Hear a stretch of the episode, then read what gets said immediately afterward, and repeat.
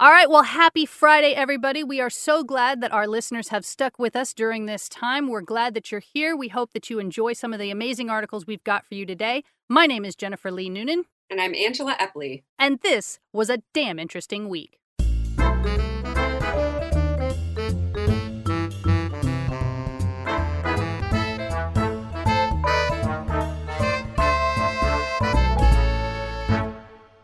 So let's get started with our first link. First, link. This comes from The New Yorker by Thomas Levenson, and this is called The Truth About Isaac Newton's Productive Plague. So I'm sure that you've seen a bunch of these memes going around about how William Shakespeare and Isaac Newton completed some of their amazing work when they were in a pandemic lockdown. Yes, yeah, so why haven't you? Exactly, exactly. And I you know, I've seen the resultant backlash as well in the case of being like, look, it is a pandemic. Be kind to yourself, be patient. I really appreciated this article because it kind of takes a little bit of that contrary stance where it looks a little bit deeper into, you know, the historical timeline of Sir Isaac Newton and separating things from fact and fiction. And so ultimately the thesis of this article goes on to say, yes, there were a lot of things that he was productive in doing during the plague, but it had less to do with the when and more to the who like he was a genius before and after the plague. Right. And he was working on a lot of these things like the invention of calculus, creating the science of motion, really unraveling gravity. Like they found a list that had been created before the pandemic when he was at Cambridge, where he was really kind of, you know, thinking about these things and how all of these things work together. But the idea is that, you know, the gift of solitude really isn't the thing that made this happen. He was working on this before the plague. He kept working on it during the plague. And then when the plague was over and he went back to work, he just kept at it. So, really, if you're into something, just keep doing it. It doesn't mean that you have to achieve your very best during this time, and it don't expect to unless you are and were a genius before this, the same way that Sir Isaac Newton and William Shakespeare were. Yeah, and well, and there's something else you said about he's in remote isolation. My understanding is that he basically like went out to the countryside, right? He wasn't stuck in a tenement in a big urban city. Exactly. It was, uh, I think, a farmhouse that was already in the family. So, and back then, most of the daily domestic things, I think, were probably being taken care of by the women in his life, whether right. it was mother, sister, whatever. So, you know, it's it's still a pretty cushy situation compared to being locked in an apartment with, you know, maybe a two year old that you have to be caregiver for. Different situation. Right. Yeah. No. I, and I think there's also an element as well of back then being a genius was necessary, but it wasn't sufficient. You also basically had to be male and rich. Like you were saying, yes. most of the domestic tasks were taken care of by women, regardless of whether there was a plague going on or not. And exactly. you also, you know, the rich folks did have that ability to get out to the countryside and just kind of hang out somewhere else. They weren't under really as much restriction as a lot of people right. today are. Exactly, exactly. There's so many different historical, class, socioeconomic factors that go into this. And even by his own admission, when Sir Isaac Newton was asked how he worked out gravity, he replied, quote, by thinking on it continually. But we can't sit there and say to ourselves, well, if I haven't invented a new physical theory to revolutionize science, I'm a failure. Like that. Right. Don't beat yourself up, is what they're saying. exactly right. Exactly right. Next link. Next link. All right, well, this comes to us from our neighbors to the north in Canada, the thewalrus.ca. The name of the article is Are Plants Listening to Us? It Depends Who You Ask. And I don't know if they intentionally were like, "Oh, ask the plants." I don't. I don't know if that's what they were going for there. But basically, uh, have you ever heard of the the 1973 bestseller, "The Secret Life of Plants"? I have not. This was one of those science for the layperson kind of fad books, and it was by a journalist named Peter Tompkins and a former CIA operative named Christopher what? Bird. Yeah, so neither of them were biologists. That is important. And uh-huh. basically, in this book, they coagulated all of this really, really disparate research to sort of make the case that plants can hear us, are thinking creatures, and, quote, are endowed with personality and the attributes of the soul. And that was Ooh. sort of the argument of this book was that plants are alive and that vegetarians are being just as cruel as meat eaters and we oh, should no. Talk to plants. And they had, you know, they pulled in some studies that were like playing music makes plants grow better. And they had some mm-hmm. that were mm-hmm. sort of based in reality. And then they had some that were like talking about flow of energy in the ether and like everything is music because all atoms vibrate. And so, like, a little uh, woo woo. that's right. And unfortunately or not, the book was a major hit. They made millions of dollars, sold millions of copies. It inspired a whole range of musical genre where musicians would release albums meant for plants. Like somehow these musicians would sort of feel like, oh, I know what the plants will grow best yes. to. And the most popular of those was Mort Garson's 1976 Plantasia, which in which each track focused on a different species. Like he would claim, oh, Ooh. "Oh, this is the track to grow begonias to, and this is the track that will make your spider fern the happiest or whatever." And there was a big backlash from the biology community saying, "Oh my god, this is terrible. Why are people reading this? This is awful pseudoscience. It's crap." And unfortunately, the backlash was also so strong that apparently it just absolutely killed all scientific research into sounds and plants Aww. for like 40 years. And there were a lot of scientists who were like, look, I'm not, don't group me in with those crazies. I'm just mm. doing legitimate research about, you know, the function of sound waves and plants. And I'm not saying that the plant is dancing along to the groove or whatever. I'm just trying to do legitimate research. But grants dried up immediately. And it was a really, Aww. it put a total damper on the field for a long time. But mm-hmm. now it has finally started to ease up a bit. People are a little more willing to kind of look at some of this stuff.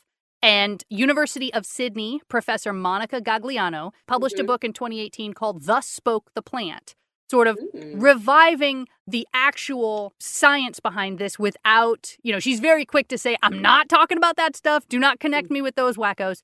But in her book, she cites a lot of repeatable confirmed studies that other people have been able to replicate, such as mm-hmm. if pea plants are exposed to the sound of running water, even if there is no water in their actual dirt, the roots will grow in the direction of the water sound. Hey. And they've also discovered several different species of flower that increase the sugar content of their nectar if they are played the sound of buzzing bees. You know, that makes a lot of sense. I mean, evolutionarily speaking, those are inputs about the environment that can sort of signal to the plant this is a more or less favorable way to grow or evolve or orient oneself. Exactly. They're not saying that the plants are having any sort of decision making about it. They're just noting right. that when you put them in this favorable environment, they respond in a way that would help them grow better. Yeah. It was interesting to me to see both sides of the idea of yes, there is pseudoscience out there, but also a backlash against pseudoscience can stand in the way of legitimate science. Of and you have science, to sort absolutely. of right. So you have to sort of go into it with an open mind, get rid of the pseudoscience wherever it crops up, but also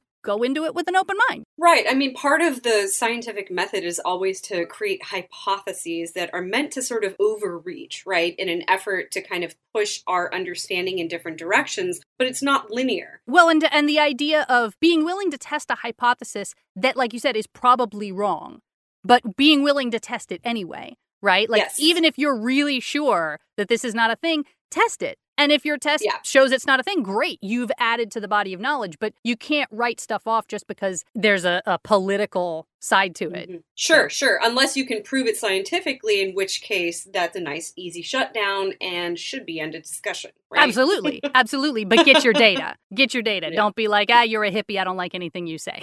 exactly, exactly. Sometimes the hippies have good, you know, ideas. They just need to be validated or backed up with a little bit of data and science, and oftentimes they can be. Yeah, just tone them down a little bit. Get the get the, get the woo woo out of there. Make them sit down at a table and write down what they got.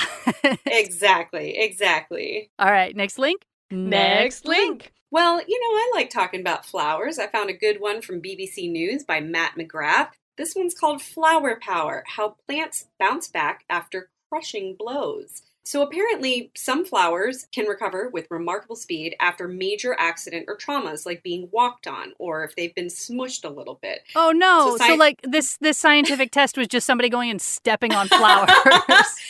I'm sure in a very controlled environment, right? And right. you know they were able to determine different species or types of flowers respond in different ways. But ultimately, they found that species, including orchid and sweet pea, are able to reorient themselves in 10 to 48 hours after an injury injury. But then there are some flowers like buttercups that cannot bounce back after damage, which kind of lends a little bit of credence to calling someone buttercup in a sort of dismissive or offhand manner. That's right. right. One little boot to their face and they're done. yes.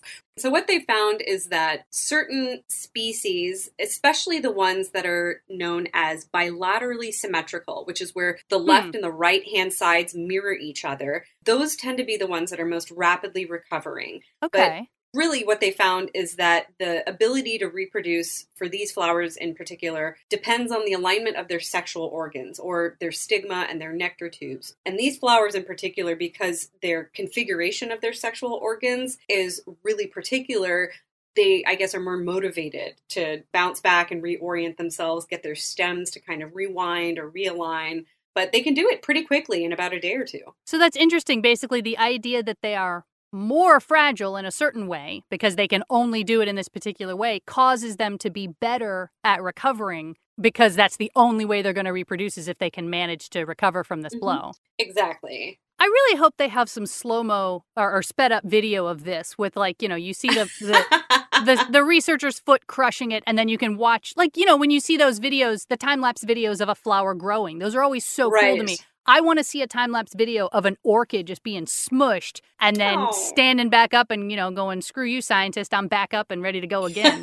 the smush feels a little bit too snuff film 34 for me. But, you know, to each their own. I'm sure there's a huge audience for that as well. That's right. I like a good comeback story. I want. I only want the smush if the flower lives. Don't smush any buttercups because that'll just be sad. I'm not into that. Exactly. Yeah. So buttercups, sunflowers, petunias, and even wild roses are known as being radially symmetrical. So they're symmetrical, kind of in that round 360 version of symmetry, right? Mm-hmm. So those have fewer abilities to bounce back. So even if they lose their orientation, they're still capable of reproducing.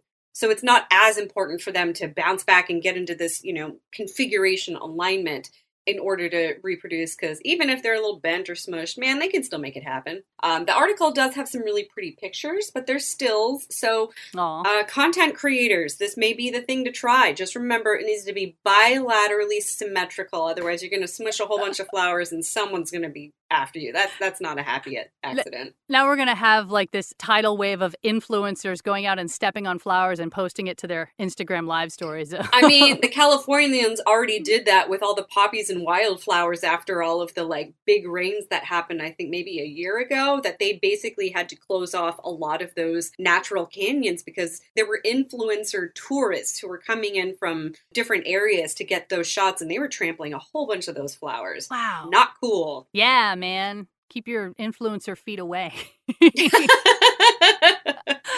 All right, next link. Next link. Well, this one comes from the New York Times. It is a profile of Weird Al Yankovic. Are you are you a fan of Weird Al? Yes, hard fan. When my sister and I were kids growing up, we would actually create these elaborate lip sync routines to uh-huh. Weird Al songs that occasionally our parents would prevail upon us to perform in front of them and other relatives.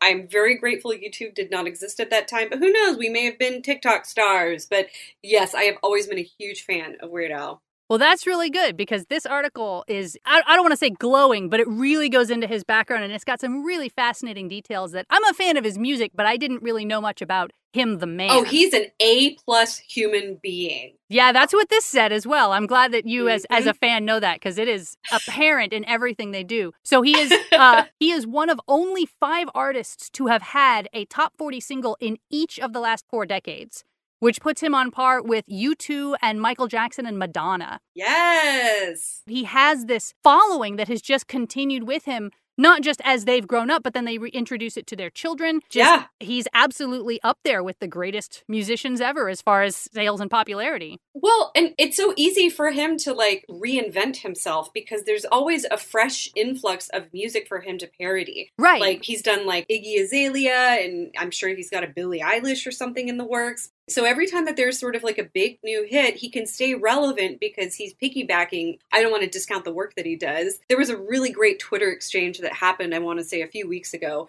Madonna had posted a video to her Twitter of her kind of like making up lyrics to one of her own songs. Oh, yes. It was not great. Yes, I saw it. All Weird Al had to tweet was, not so easy, is it? And yeah. It was so key. Because well, it's hard. It is it well. hard. And that's one of the things this article goes into is the author of this article was able to basically go to his house and look through all of his materials and then go with him on tour for a little while. It was a really in-depth piece. And so Weird Al showed him his computer where he has all the notes for all of his songs. And so he oh. took him he took him into the folder for White and Nerdy, one of his most popular hits, and showed mm-hmm. him how as he's writing lyrics, he creates dozens of potential variations for every line. Instead oh, of, wow. you know, one verse, you've got 10 lines for each line in the verse, and he's bolded the one that he's currently, you know, liking the most.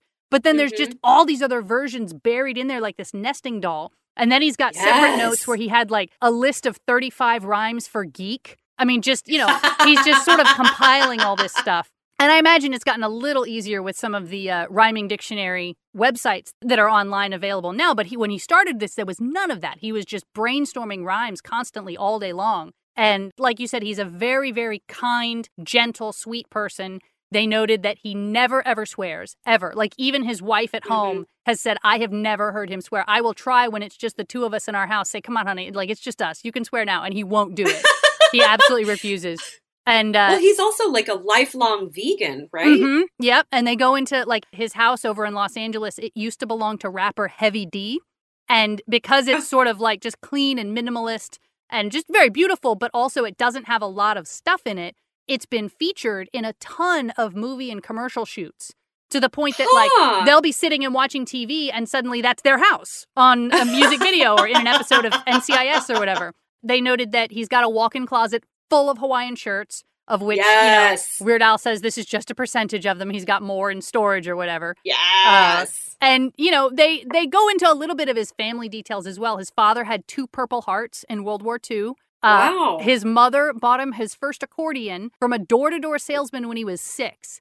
Like there's oh definitely gosh. there's an element in here of like his parents were a little weird, which I think would have to be how you end up with somebody like Weird Al. they're very loving, they're very wonderful people, but it wasn't your average upbringing for sure. Right. I um, mean, there seems to be a balance of both eccentricity as well as like high performance. I mean, two Purple Hearts, that's that's a big deal. Right, right, right. There was sort of this element of you have to work insanely hard but work at what you're passionate about. If you want to yeah. work insanely hard at creating this silly song, go for it, but do not half ass it. it well, there's no way to half ass an accordion. I right, mean, that's true. Know, it makes sense that he got it into his hands at age six, but like any musical instrument, you have to practice insanely hard. It's very repetitive, and the accordion is famously difficult. Yeah, well, and aside from the technical ability needed to play it, he apparently has just a really, really deep grounding in music theory. When he went to college and somebody saw an accordion in his room and they're like, Can you really play that? He's like, Yeah, name a song.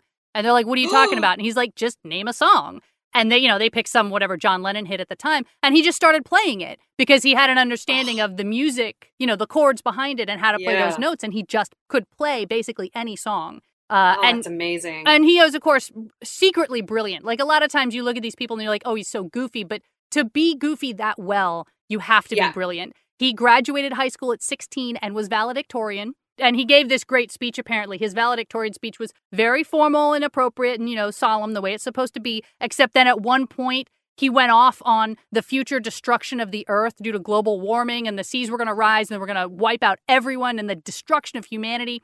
And like Whoa. he went on this little rant, not in a serious way, but in a silly way. And all of the people stood up and applauded, like they loved it. So Oh my gosh. he was he was getting attention even before he started making silly songs because he didn't actually start making songs until he was older. He had been listening to Dr. Demento when he was young, mm-hmm, but it wasn't mm-hmm. until college that he actually recorded something and sent it in. The first hit that he had that went on Dr. Demento was My Bologna from My Sharona. Yep. And it was recorded mm-hmm. in the men's bathroom at his college because it had good acoustics. Oh my gosh. That was like his thing. and apparently California Polytechnic still they have a plaque in the bathroom commemorating it. Like this is the place yes. where Weird Al recorded his song. That's amazing. And then the, his really big hit was on uh, April Fool's Day of 1984. MTV gave him a 4-hour block to do whatever he wanted. They said it's live. Yeah, well, no, it was recorded, but it was like they sort of knew, okay, it's April Fool's Day. We want to act like this wild and crazy guy has taken over the airwaves and nice. is is performing whatever he wants. And he did some uh, just crazy, crazy stuff. He played some songs, but he also read these fake fan letters. He promoted fake contests. He spliced together a bunch of fake celebrity interviews using real footage that had been on MTV. This sounds like the genesis for UHF, the movie that he eventually, like, I really think the only movie he ever did, right? Yes, it was the only movie and it did not go well. they they talk about that was kind of the low point in his career and it was like you said, new songs came out and the new songs inspired him to say, "Oh, I can do this other kind of parody music. Like still a parody, but I can go with the times." And actually his version of Madonna's song Like a Virgin that he did like a surgeon, Mm-hmm. it was actually suggested by Madonna. Apparently, Madonna sort of casually joked to one of her friends, like, Oh, I've got this big hit. I wonder how long it's going to be before Weird Al releases Like a Surgeon. Yes. And word got back to him, and he was like, I'm doing it. I'm absolutely doing it. If you think it's a good idea, then heck yeah. yeah. And- That's almost tacit approval, right? Right. Well, and that's something they talked about. He is very, very clear to get permission from the artists. That's something that's important to him because by parody law, he doesn't have to. He could do a parody of any song and they can't say anything about it, but he likes to have the artist's permission because he doesn't want them getting angry and starting any kind of Yeah. public spat about it. So he always gets permission. And they noted that in the early days, this was a little harder because he wasn't as big of a name. Not everybody knew who he was. So, like, to get Kurt Cobain's permission for Smells Like Nirvana, he Yeah. used his connections to call the set of Saturday Night Live on the day that Kurt Cobain was going to be performing as the musical guest. So basically, he got on the phone and he's like, get Kurt Cobain over to this telephone. And they managed to drag him over and put him on the phone so he could ask permission. That's amazing. Yeah. And Kurt Cobain said yes, but it was like, this was at a time where he really wouldn't have any other way to get in touch with Kurt Cobain. You know, Right. send something to his agent, his agent's going to never even forward it on. But he exactly. managed. He wanted to get directly in touch with the artist and not any of the middlemen who are there to kind of protect or curate the information that gets to the artist. That's, right, so protect the brand. Yeah, so he's very, very tenacious. He's a really good dude. The, of course, the article ends on a really uplifting note. There's sort of the after the show moment where all the fans get to come up and he just will do anything they want. He'll sign anything they want. He'll listen to these stories where people come up and say, Thank you. My parent was dying of cancer and your music got me through it. They basically present him as this kind and all listening being that will stand and stay as long as you want and listen to your story and give you a hug. And it just, Weird Al. yeah, it's very uplifting. Weird Al is a nice, nice man. That's the you know, the I've, takeaway. I've always been a fan of his, but I've always had like super fans of his in my orbit, like through different, you know, performance groups or anything like that. And I've always kind of, you know, regarded the super fans as like, ah, okay, all right, that's cute. right. But I'm gonna have to read this article. It may it may turn me into a super fan yet. Yeah, well, and they said, you know, the author went to one of the concerts. He went to several of the concerts, but he said the number of people in the audience wearing Hawaiian shirts, wearing these wigs and these, you know, big Ray-Ban style glasses. On the one hand, the initial reaction is like, "Oh my god, I'm walking into a room full of weirdos." But then you get this sort of moment of of solidarity where you're like, "Yes, we're Yeah. all here because we love this thing and we're free to be whoever we want and it's okay to be silly." And he sort of ties it back into this as a young nerd, having not a lot of friends, not a lot of social Mhm. opportunities, being able to just be yourself and being told that was okay is an incredibly powerful experience. So, Oh, Yeah, I know. That's so heartwarming. who would have thought that a profile of Weird Al would make you tear up? I'm I'm ready for it. I'm gonna get my cry on and read that article later today. well, good. All right, next link. Next link. All right. This is an article from Live Science by Mindy Weisberger called Disco Tardigrade Parties Under Microscope Wins International Photo Prize. Ooh. Yeah, Disco Tardigrade, that kind of had me from the get go, mostly because I'm a big fan of Star Trek Discovery, which is usually called Disco. And a tardigrade features very heavily into one of the like, sort of Oh. engines and things like that. This has nothing to do with Star Trek. Uh, maybe that article was clickbaity to kind of capitalize on that recent phenomenon. But regardless, a scientist basically used different fluorescent dyes to stain a sample of a tardigrade to show the contents of the stomach, the digestive tract, all the kind of little different bits. And it, it looks like some Fantasia animation. I So, mean, like, it's, it's- not animated; it's a still. It's lit up from the inside, like you can see the internal pieces of it. Pretty much. Basically, uh, tiny internal and external structures are illuminated in brilliant fluorescent colors. Uh, you see sort of like these indigos, these sky blues, these bright oranges, a poppy red. It's a really beautiful picture. It was captured by Tagide de Carvalho, manager of the Keith Porter Imaging Facility at the University of Maryland, and it was a regional winner in the 2019 Olympus Image of the Year Award. Every year, the competition awards the best in life science imaging worldwide, and usually this has to do with a photographer's proficiency with microscopy. So, this is kind of the intent or parameters of this particular thing. This won a top regional prize for the Americas, but the contest pick for Global Image of the Year went to an image that was even more colorful. I guess they really have a bias for using these fluorescent stained dyes to Right. look at things under a microscope that normally wouldn't look like much. But the one that won the Global Award was a fluorescent stained photo of a mouse brain slice. And it almost kind of looks like a an impressionist Monet garden where Huh. you can see all these pieces and parts that are stained with fluorescent dye to kind of indicate what the parts look like, but were arranged in such a way that, you know, the colors were chosen so it looks really pretty. They've got a link to all the winners on the Olympus Image of the Year 2019 website.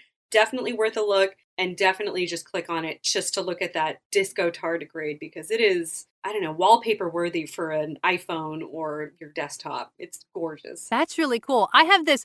I know in this case they used the dyes. Basically, they dyed it different colors so that the different structures would show up. But there is an element in a lot of creatures of they look different under black light or with infrared added to the visual spectrum.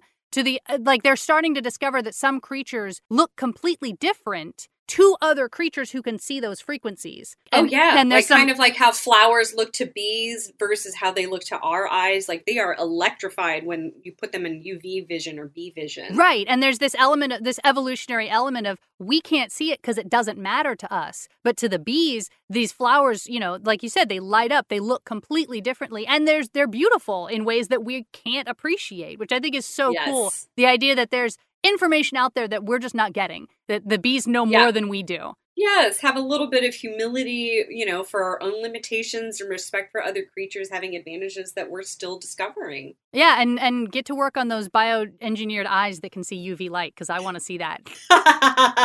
agreed, agreed. That'll be great once we get sort of like AR, VR contact lenses or glasses where we can kind of toggle between bee vision, cat, and I guess cat and dog vision. They don't have as many colors, but you know, being able to see better in darker situations or whatever. Yeah, yeah, they do have much better uh, night vision than we do. I swear my dog thinks I'm an idiot because like because there are things that she can hear that I can't and there are things that in the dark Mm. she can see but in the light I can see better. You got to work together. That's right. I'm I'm still like I'm the one who feeds you. Like don't get too cocky. All right, next link. Next link. so this I have to ask you, are you a gamer? You know, I kind of used to be. I'm not big into first person shooters, which it seems to be like is the dominant game or like MMORPGs. They take up too much of my time. But like a classic melee based RPG adventure, Mhm. something that's not tactical or turn based. I actually, I, I hopefully will get it, but I pre ordered a Switch that should arrive later this month. And I'm really looking forward to it, mostly for Animal Crossing, but also for Zelda Breath of the Wild and maybe, you know, some other games. But I'm looking forward to like trying to get back into it because I really miss it. And I know the tech's come a long way. Mm-hmm. Well, this one is about the very famous World of Warcraft. Ah, yes. In this particular case, this article is talking about an incident that happened inside the game of World of Warcraft in 2005.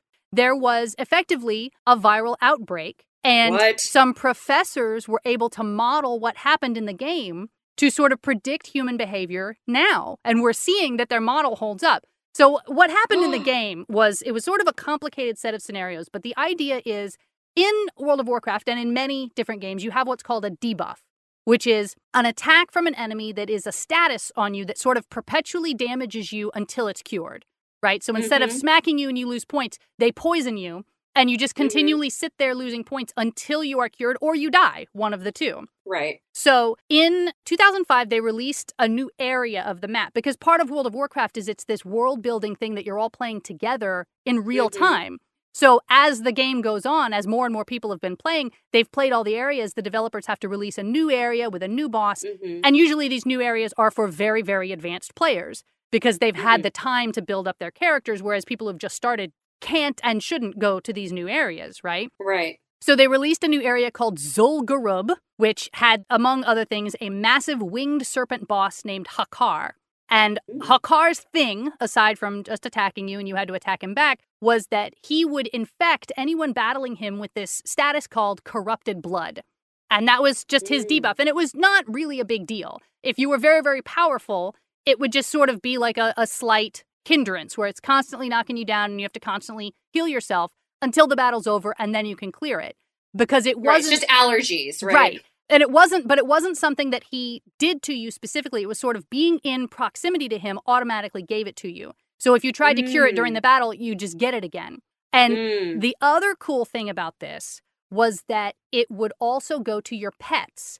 And your pets are sort of the, something specific to world of warcraft. So you can sort of summon them to help you in battle and then Mhm. they can also be damaged by this corrupted blood thing Aw. and so the idea behind this was, you know, you have this very powerful battle, you beat the guy, you heal yourself, and then you go on with the game.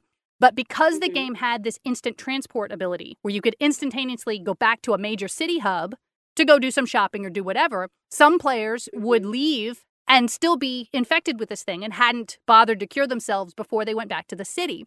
And the cities are full of weaker characters. Everybody goes to the cities. Oh, and so it was transmissible through the characters? Right. Yes. So if the character had this status, the status would go to anybody standing next to them. And I, that's not really what they intended. Their thinking was we just want this thing to be on you the whole time you're in the battle. And then obviously you should cure it as soon as you're done with the battle. But because some people went back to the cities, it immediately started killing anybody in their vicinity because these were all weaker characters. Yeah. And for a character to die, you can resurrect, but it invalidates dozens or even hundreds of hours of gameplay. To kill a character is a big deal. yeah. And so, as this started happening, word got out on the message boards like, oh my God, people coming back from this area, there's something wrong. There's a bug. I just died. I was walking through the city and I died for no reason. And this was spreading everywhere. And, uh, you know, 4 million people play this game. So it spread through all of these cities of people who didn't even know this new area had opened up. There were just people flooding the message boards with, oh my God, what's happening? There's an outbreak in the city. and people were doing what they did now, which is like they were fleeing to their homes out kind of outside oh of the cities gosh. and like just locking themselves in and not playing and not logging on because they were so afraid that they were going to catch it. Ju- you know, the idea of the word bug being operative here is so brilliant on so many levels. Absolutely. Because, I mean, obviously, it may have been just sort of a coding bug, but the way that it operated mimics perfectly a viral bug, quote Right. unquote. That's amazing. Well, and that the developers basically pretty quickly they realized what happened and they sort of changed the corrupted blood function of Hakkar so that it wouldn't it, you know, you would no longer be getting it from him in that way, but it was still out there. The bug was still out there. And one of the big vectors that continually caused problems, even after they tried to fix it manually, was people's pets. Like I said, they could be dismissed oh, because the the idea oh. was if a pet dies that's a huge points loss. Like that's really really really discouraged. You don't want your pet to die in the game. And so if the pet Mhm. got the status and was getting closer to death they'd say okay i dismiss you sort of puts them in stasis so they can't get hurt anymore until you come back out. And they would forget that their pet had this.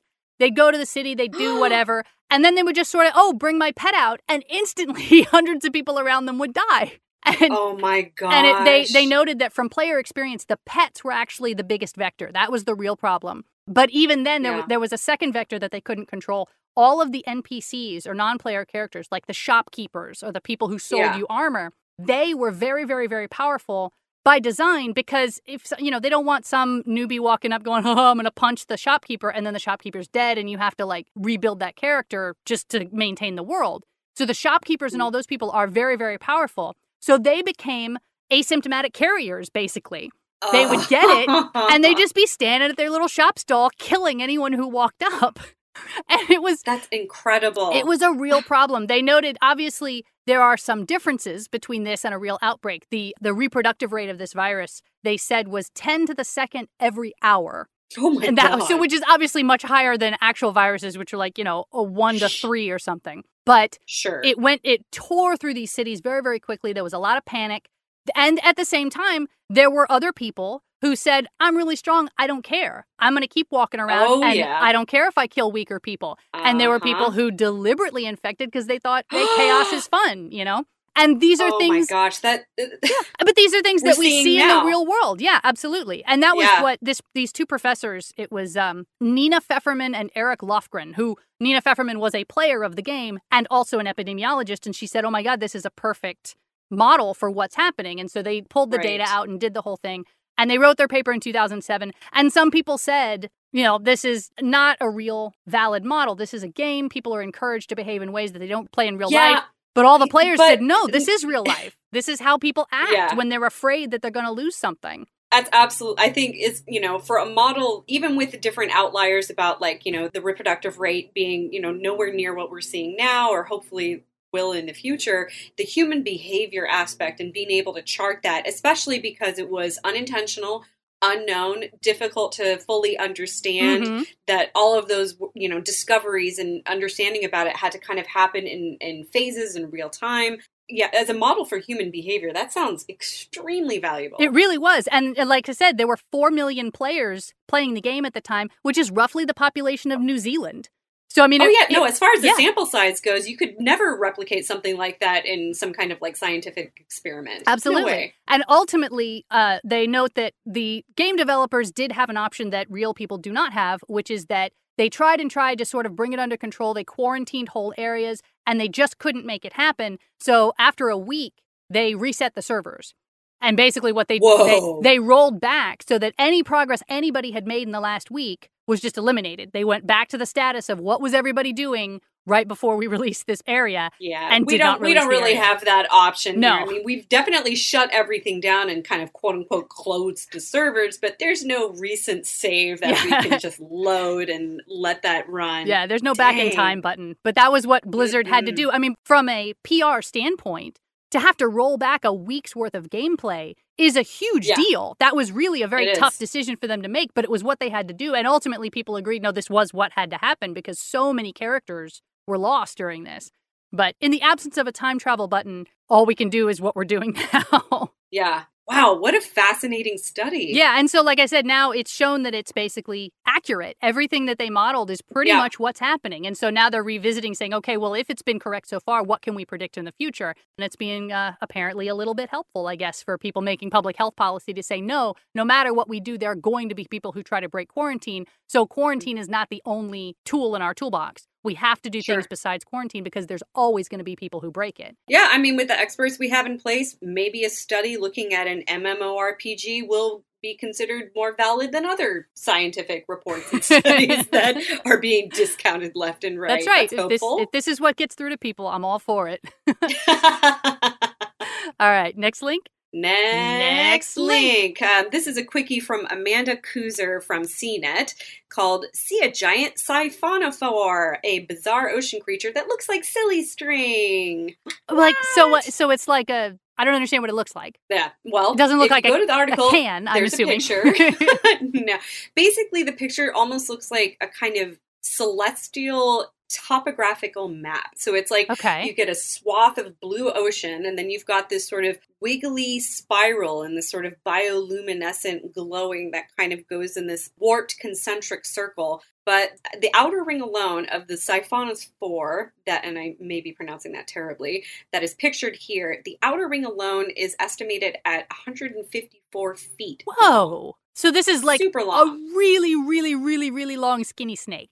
Exactly. It's a cr- described in the article as a crazy long ocean creature. This was found during an expedition to study the Ningaloo Canyons off the western coast of Australia. Um, it's the largest that's ever recorded and in what they call strange UFO like feeding posture.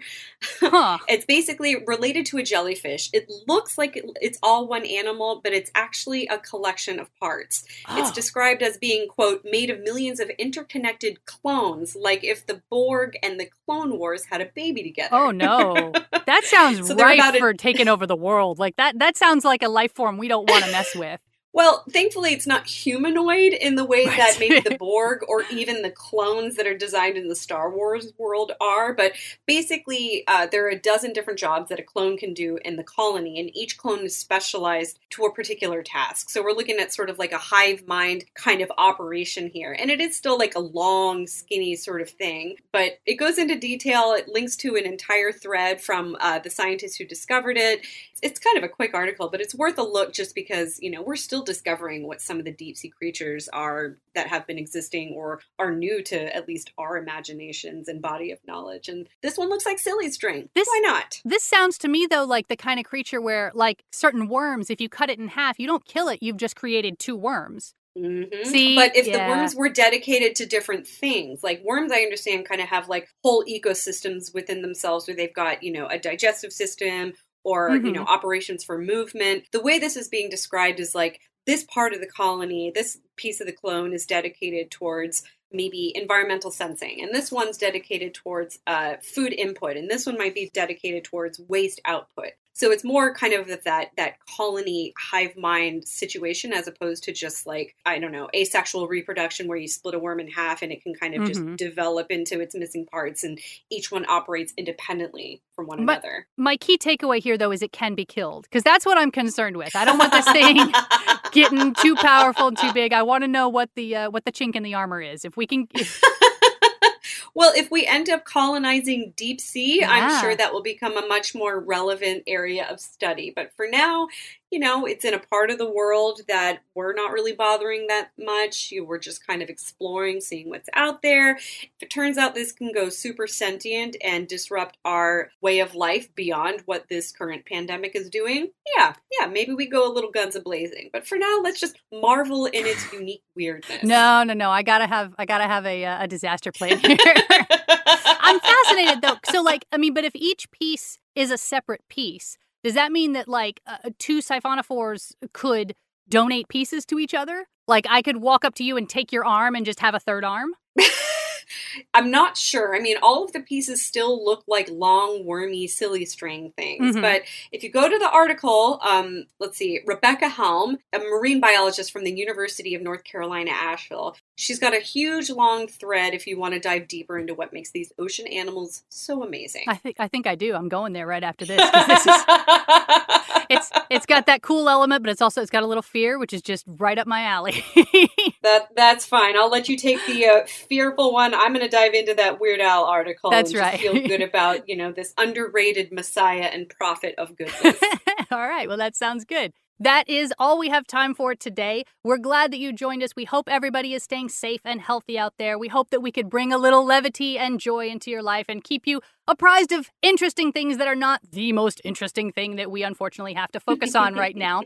Some of the articles we did not have time to get to this week. What did people do before toilet paper? The mysterious demise of freshwater mussels, and scientists ponder how jugglers seem to defy limits to human reaction times. So all those, plus the ones we talked about today and many more, can be found on damninteresting.com.